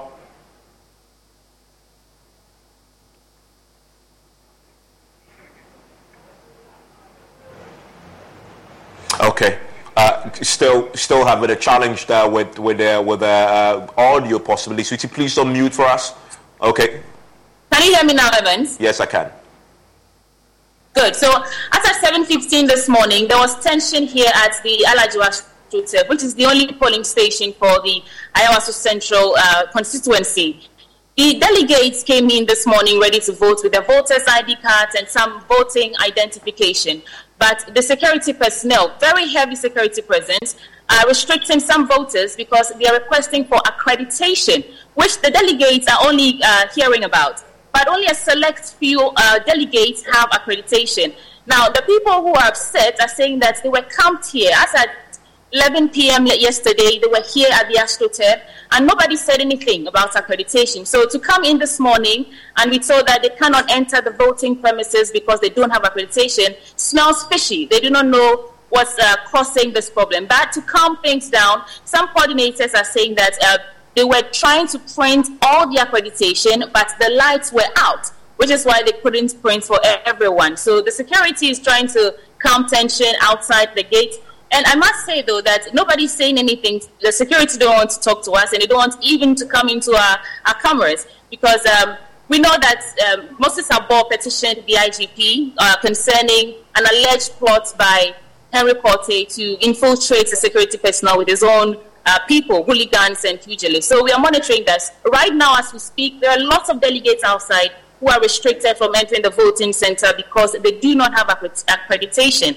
And they're saying that they are still in the process of printing them, and so they should calm down. So far, everything inside the voting center, though, is calm. Uh, about 50 people have come in so far to vote, and the processes are going on smoothly, except those who have been restricted because they do not have accreditation. Oh, and, I'm, I'm and sure. I should add to Evans that even in the presidential primaries, accreditation was not an issue. They voted with their Ghana cards and other identification. So they are confused as to why this is coming up now. So these delegates who are being prevented from casting their ballots, how significant are they, the numbers from what you see? Um, I, I, could count about 45 of them uh, this morning, but right now we are inside the voting center, and the security are saying that they do not want to come into our camera, so we can't even turn and show you what is happening unless we go to the other side um, of outside the voting premises. But we'll send you footages and keep you updated. Thank you very much, uh, Sweetie Abochi there. Uh, uh, thank you very much for uh, giving us that uh, contest in Ayawaso Central. But that is a very interesting development in Ayawaso Central. Raymond, I want to uh, stay with you on this very subject. As you know, uh, Moses Abor had filed a complaint with the IGP, uh, and, it's interesting that he, he goes to the IGP also because he's aware that the as Greater Accra regional minister, he's also the chair of the Regional Security Council, and so has some influence when it comes to the security apparatus in the region. And his complaint was that he was going to infiltrate the ranks of the police service and, uh, you know, cause some form of, uh, you know, chaos in the constituency that may, you to in favor of the regional minister. And then we're hearing today that delegates show up and officers are asking them, show me your accreditation. That then begins to then feed into this narrative coming into today. To be fair, I heard uh, Sweetie say delegates have been there since 11 p.m. on the same AstroTurf field, mm. awaiting the election. But when they started setting up, the understanding is that you should, but I mean, were given to understand that even if it's a national ID, some accreditation was allowed, except when there's agreement on both sides that, well, we know these people, and it should be very easy for you to work on the ground and know mm. your delegates are wasted. Yeah, let me just read uh, the guidelines from the NPP's. Yeah. So, point 27 says delegates are to carry their identification cards, mm-hmm. that is, voter ID, party card, passport, and Ghana yeah. card to verify their names. Mm. So, this is the NPP saying, carry your identification cards to verify your what accreditation again. So if you're a delegate, yeah. in order to confirm your delegate status, there is an album that you would go to verify your name, and you verify your name with either your voter's ID, your party card, passport, or Ghana card. This is here, point 27, once page 4. Once you've done that, so, you should be allowed to vote. Yes, any of these should actually guarantee you access to it. I've heard the response of Moses to the claim that he's wretched, but said no. I trust that the IGP is a level-headed man. Yes. He will not allow people to actually infiltrate his grouping and will cause mayhem. He cares about this election and this election coming on the back of his recent problems. So the understanding is that he will be able to get the right people on board and do the right things so that the election will not be done by people who create necessary chaos. And he believes that they will target not every voter, but voters from areas that he believes is popular and they know, and, and as of now, it's obvious that almost 70% of the voters are know whether you belong to left or right. So he believes that they are going to target specific voters from his section. Mm. And that's why he wanted the IGP to personally intervene mm. or even change the people he had previously thought of deploying. Raymond, pause for a second because I see on my screen, we're still in Bantama showing what is happening there. And Raf Agyapong is now okay. at the scene. Uh, of the of the voting center, and you can see both of them in close proximity. I'm talking about Asenso and himself on your screens right now. Still in some interactions with the police. Uh, uh, they, well, they don't. They're not. This is this is extremely close proximity. This is like two meters yeah. uh, between each other right now. They're standing uh, with both of you know. Ralph has his hands behind him. Essentially, he's simply just looking at looking on whilst the uh, queue is forming uh, as voters go into the booth to cast their ballots, and the police officers are, are, are keen and watching. Now I see a police officer call both of them together. A police officer is in between both of them now, explaining something to them. We need to get clarity on what is happening here, because as I'm watching now, it's uh, is to the is your right, uh, uh, to your left, with a police officer in the middle, uh, actively explaining something to them. You can see Ralph now throwing his hands, uh, almost exasperated at something. Asenso is on the phone, walking away, talking to somebody. This is unfolding there. We need to get clarity, and we'll get clarity for you as to what is happening. Nanaya, thankfully, is back. Is back now uh, to give us clarity. Nanaya, what is happening? What is it that we are watching on your screens? Why is the police officers uh, trying to intervene and explain to them what's happening? Evans. I can hear you. Yes. Uh, can you please repeat your question? Yes. I mean, what's happening there? We see on our screens that the two uh, protagonists are on the ground right now. There seem to be some disagreements of, of some issue that each of them isn't happy about, that the police officers have been trying to mediate and give them some clarity. What's happening? So, not long ago, both of them came into the inner perimeter after one bus carrying a lot of these delegates came in here, and these delegates were all marched into the inner perimeter. That's the, the, these are the people you see in your shot. They are in their queue and trying to ensure that they go through the process before they cast their ballots. Both um, aspirants are on the ground. They are they, they are following each other wherever the, the one the one one goes. There's the other following him. As you can see now, the police is putting them at one stationed point. They want them stationed at one point so that the delegates can go through the process freely. They've not spoken to each other. I attempted to speak to um, Mr. Uh, Ralph Agyapong earlier. Well, immediately I got to this grounds, he was here and he was telling me that um, he was alleging that Mr. Asenso Boakye was camping some of the delegates. I tried to get him on record, but unfortunately he refused to speak to me. According to him, the time will come for him to do that. And Mr. Asenso Boakye came here, went through the process, and cast his ballot. I tried speaking to him as well, and he told me that it's not time for him to speak. When the time is due, he will do that. Um, they are both here trying to um, um, observe what is happening. It's a heated um, environment, even though there are no conversations, there are no noise being made by anybody, you can feel that there is tension within the environment. And and then I, I, you've said that what we've watched, what we watch unfold on our screens, is because a bus came to the voting center, and the people that we see on our screens queuing to vote all came out of this bus. Exactly, exactly. It was one um, of these uh, Metro Mass Transit buses, and we have all these recorded on camera. We'll play that back later for our viewers to see how they came in. And immediately they came in, you, you know, they all were they were all marched into the premises to you know form the queues and cast their ballots. So you know it gives a sense that some of them were waiting somewhere and um, waiting to be transported to this area. Uh, and do we know who brought them there? Who facilitated this? Paid for a bus, put them in, drove them to the site, marched them to go and vote?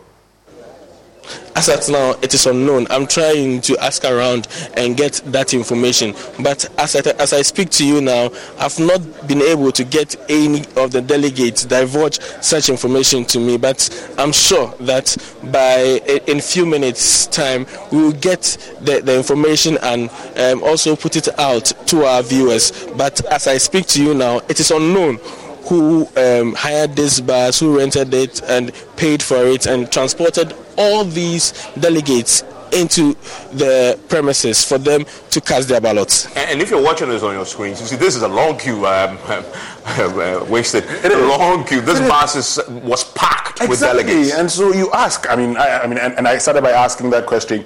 I mean, I want to see numbers that show up at the center post the devotion. And so, who's bringing these persons? I mean, who's bringing these persons? Is it Raph Agyapong? Is it, uh, you know, Francis Asenso Boakye? You, you want to know. And is it, I mean, is it also the case that the party, no, if the party wants, the party would give, the party would probably come from various. Yeah, the party would have, yeah. Would have brought them from electoral areas. By now, they should be there already. This is Bantama. It's an area that you know, uh, you know, it's, um, it's not as if people, somebody's going to travel from, from afar to get in there. So for some, I mean, for people to be bussed and brought there, is problematic. Yeah, I mean, and we'll be joined by uh, the director of elections because we need to get clarity on yeah. whether the party's rules allow this to happen. Yeah. That I mean, did the delegates pay for them? Did this bus themselves? Maybe they came together. They all live in one place and said, you know, let's get. But, but but but but here's the thing. That the curious thing about this, this is a constituency election. Yeah. So we all live within a few, yeah. you know, and it's, it's not like it's not like a huge, yeah. It's not like it's not, it's not like a Dome Kwabenya. Yeah. You know what I mean in terms of the geographical area you mm, involved. Mm. So to, to think that the delegates in this constituency feel they need to converge and be transported to the voting center raises a lot of questions. Um, that a party will have to answer, and we'll get some clarity for you about the rules. Stay with me. I just wanted to acknowledge mm. our, our sponsors mm. because they are making this possible, uh, and they are Petrosol, uh, Petrosol uh, clean fuel in full quantity and they bring us the election headquarters, and we've been able to bring to you uh, this fascinating coverage. So far, it's been it's been pretty eventful. Yeah. In the last uh, hour or so, uh, Petrosol is making that possible. Raymond, your comment on that? I, I, would have disputed your claim if we were still during the time where Kwadaso and Nhyiaeso were together, were under Bantama. But in all fairness, if you take the main street of Bantama, you can basically traverse a 80% of the constituency through that particular end, which should be easy for that to happen. But I'm also not disputing the fact that the party can take a decision that all of you in this lecture should meet here, take the bus, and go and vote. That's, that's because, highly unlikely, I think. But you, or even the party can sanction that candidates can actually put buses there for people to go and vote. Mm. I think the campaign theory has been bastardized and loopholes exploited. It has been first, it was let's put them in hotel because they are coming from afar. Then somebody pays for it. Secondly, people do birthday parties. Remember, some time ago, people did their birthday party the day, even though they're not born on that day. They did their birthday party the day before the election, and right from the hotel, you go straight to go and vote. Now, the newest addition is that let's go and do some uh, morning devotion. Morning devotion. How many people, serious politicians, go to morning devotion the morning of their election? But they are they are religious. You, they, no, no, they, no, you know, no. But, but Think you, about it deeply. You, you do nothing without you are afraid of opening uh, the door for against you, and you are rather going to vote early, mo- uh, going to pray about. Oh, but, but that's why when you're going to oh, battle, you pray. No, no, no. If you're, ah. you're going, see, this is uh, this is. Uh, we know that strategy to come. But yes, I mean, I mean unless we want to pretend about it, yeah. Politicians will do a lot of things. I mean, I mean, a bit about the basing. Where I think it would be highly unlikely that a party would do that mm-hmm. Is that and any of the candidates would actually flag that and said, I can't accept this. Why? Because if the party then says we're bringing all of these people you have to give me a pause sure. again for the benefit of our radio audience we on our screens right now and if you're not watching joy news on youtube on facebook you're missing you can see us and some watching I some watching nearly shoulder to shoulder marking yeah nearly shoulder to shoulder with Raph Agyapong the battle of Kennedy Agyapong and I bet you can cut the tension between these two gentlemen with a knife right now. Asenso is uh, on his phone Rav has his hands behind him and each time he'll look to the floor and raise his head. But we are attempting to cut that tension with a knife and we are succeeding in doing so because it is very obvious that something is, is really brewing. It's been heavily acrimonious going into this, and they have to stand shoulder to shoulder, literally within inches of each other. Evans, and let me just say this. Um, as one who's contested elections before, Raymond has been campaign manager before. On the day of the election, you will know whether you've lost or not. So one of them knows yeah. the outcome. It's not going well. One of them would know the outcome of the election. But let me make the point. I think it's highly unlikely you know, that a party would actually, and once we get the director of the elections would ask yeah. him this, it's highly unlikely that a party would actually bus people in a metro mass transit. And we've seen on our screens the numbers. This could only be a candidate getting people to come and vote, or people deciding. And, and, and there's the other point. I mean, how you can have uh, you know, uh, supporters of a particular candidate deciding that they will converge at a place and get a bus and come to the constituency. So that's part of the issue. Is it also possible that the people who are joining the member of parliament to go into this devotion have to be transported from where highly possible, was, highly possible, straight to because and, and, and, that, and that amounts to camping. No, how would it be so? It amounts to camping because they are religious rights. Their religious rights cannot be suspended on the day of That's exactly what I was, point I was making to you earlier. But at that material moment, how do you stop them from going to pray in the morning? No, no nobody has said don't go and pray. But how do you follow the? Uh, I mean, the member of parliament to go? No, no, no, no. It's the man went to pray. The man went to pray, and they all have the same religious beliefs, and so they converge in a church to pray. Uh, that, that, that would amount to camping for me. Oh, well, maybe we'll get clarity on that particular point. Yeah, I mean, Evans Nimako with the director of elections is going to show it loopholes people exploit. And I actually think that we've done politics for some time and the decency required. If the directive is that do not camp anybody, don't use a church service as a claim. Don't yeah. use a party as a claim. Don't use overnight staying and keeping them uh, active on the ground. all of that. Yes, I mean, at some point we should be more decent about this thing. Don't camp them in your house in the name of they are coming from afar. That kind of conversation defeats the purpose for our engaging in these kind of elections, and it affects the credibility of the poll and how it should have won in the first place.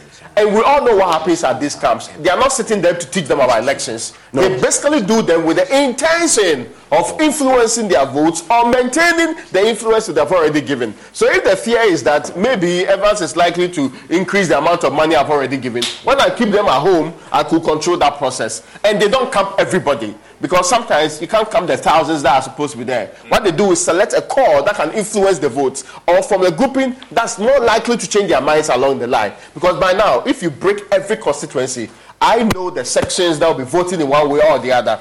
Let me tell you one thing that happened in Bantama that was interesting. When the president went there to inaugurate that particular library that uh, Asenso did, Ralph knew that that library was situated in Asenso's uh, what they call the stronghold. Do you know what he said about it? He said he even did it at the wrong place. And that that place is not a place you put a library because the kids that are supposed to do not access that place because of the kind of uh, dynamics there. Mm-hmm. Intentionally downplaying the impact of it because he knew that people were not his people in the first place. So let's be let's be fair about how we grow about these things. And and when you have resources, especially when you are in government and you appear to be the one putting up all of these things, it casts a very bad light even on government because some of these things were not done previously by the same candidate. Yeah.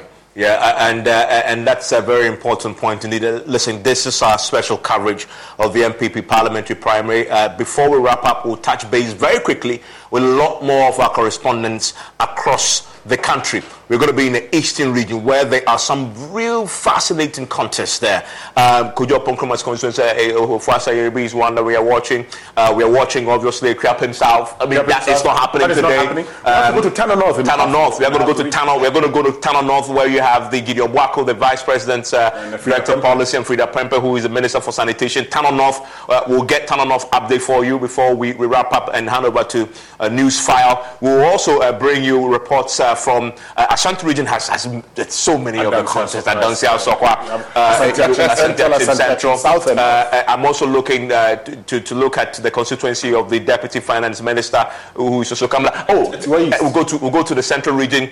Uh, Hawa Koomson's constituency is also going to be very interesting to watch. Uh, we, we'll go and, and, and into Sekondi and see how our, our, our friend and colleague is uh, uh, Bobo, uh, not the friend and colleague, but a good friend of ours, Bobo, who is the Deputy Energy Minister, uh, uh, how he's faring there. Most importantly, in the Western region, how um, the Minister of Public Enterprises, Joseph Cudjoe, Joseph Cudjoe is faring. He is has faring. A, he has a keen contest. We, we, we want to touch base very quickly, briefly, in all these areas. How, so how we wrap about the up. deputy mines and energy, uh, what they call it? Uh, Lands and uh, natural, lands and natural resources. Yes. That's uh, uh, uh, Duker, Mireku Duker, in, in Takwa Iswayam. Um, we'll, we'll check there too for you. But as I've been saying, we've just been joined by the director of elections of the party.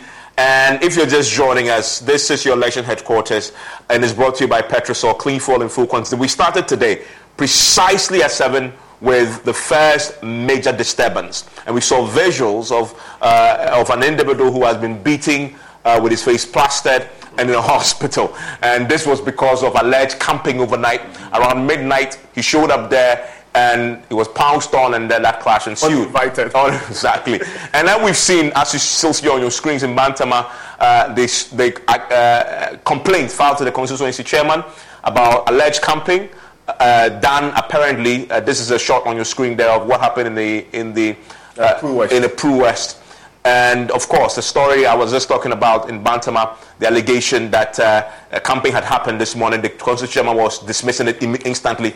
Uh, please, Mr. Nimako, first of all, repeat for us what is the rule? What does the rule say about camping? Well, thank you very much, and good morning to your viewers across the world. Uh, I think we are enjoying the excitement that these uh, constituency conferences are bringing to us.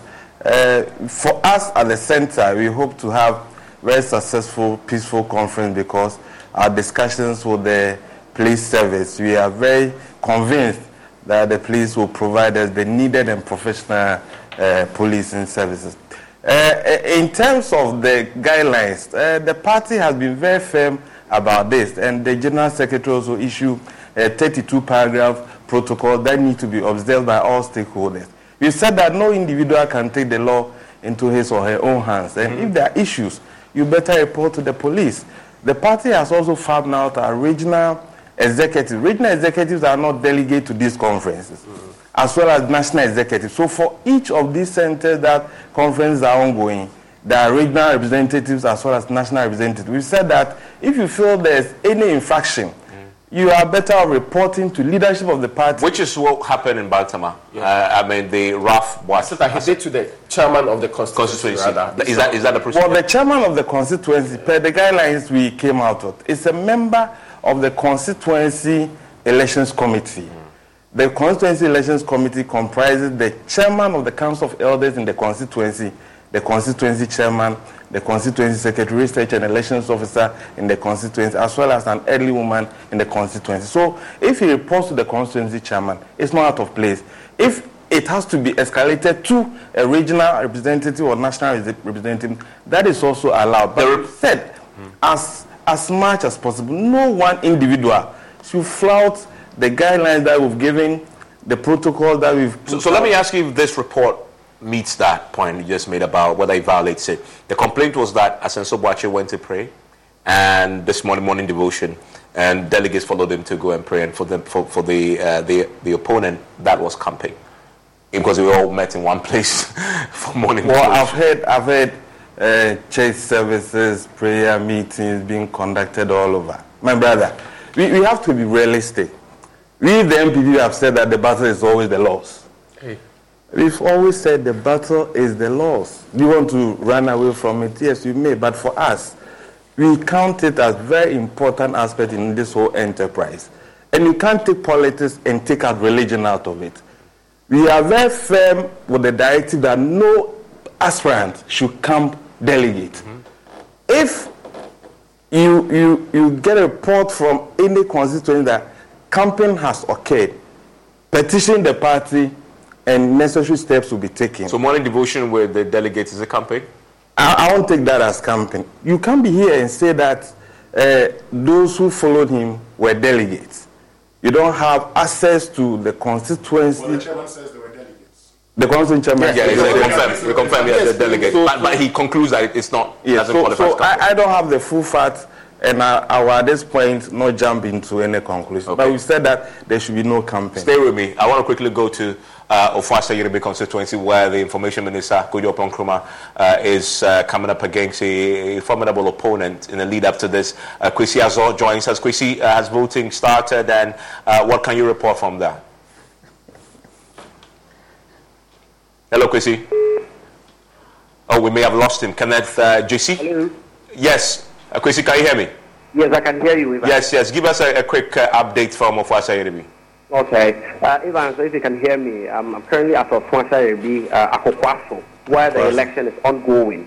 Uh, the election started exactly 7 um, a.m. As I'm talking to right now, um, about 70 delegates have voted so far. Um, we have Kojo Oppong Nkrumah on the number one on the ballot, lawyer Eric Owusu Mensah, number two, and Maxwell Osei Dramana, number three. Um, delegates who are expected to vote today are 588, 588. Um, the election or the voting is currently ongoing, and we are here monitoring what is going on here. Um, there is no incident. Nobody has even come here complaining. His name is not, I mean, in the in the in the register. Every, everything is going on well currently here at Ofoase Ayirebi constituency. The election is going on at Where we are here now. Every fan knows the right player in the right position can be a game changer. Put LifeLock between your identity and identity thieves to monitor and alert you to threats you could miss. Plus, with a US-based restoration specialist on your team, you won't have to face drained accounts, fraudulent loans, or other losses from identity theft alone. All backed by the LifeLock Million Dollar Protection Package. Change the game on identity theft. Save up to 25% your first year at LifeLock.com slash aware.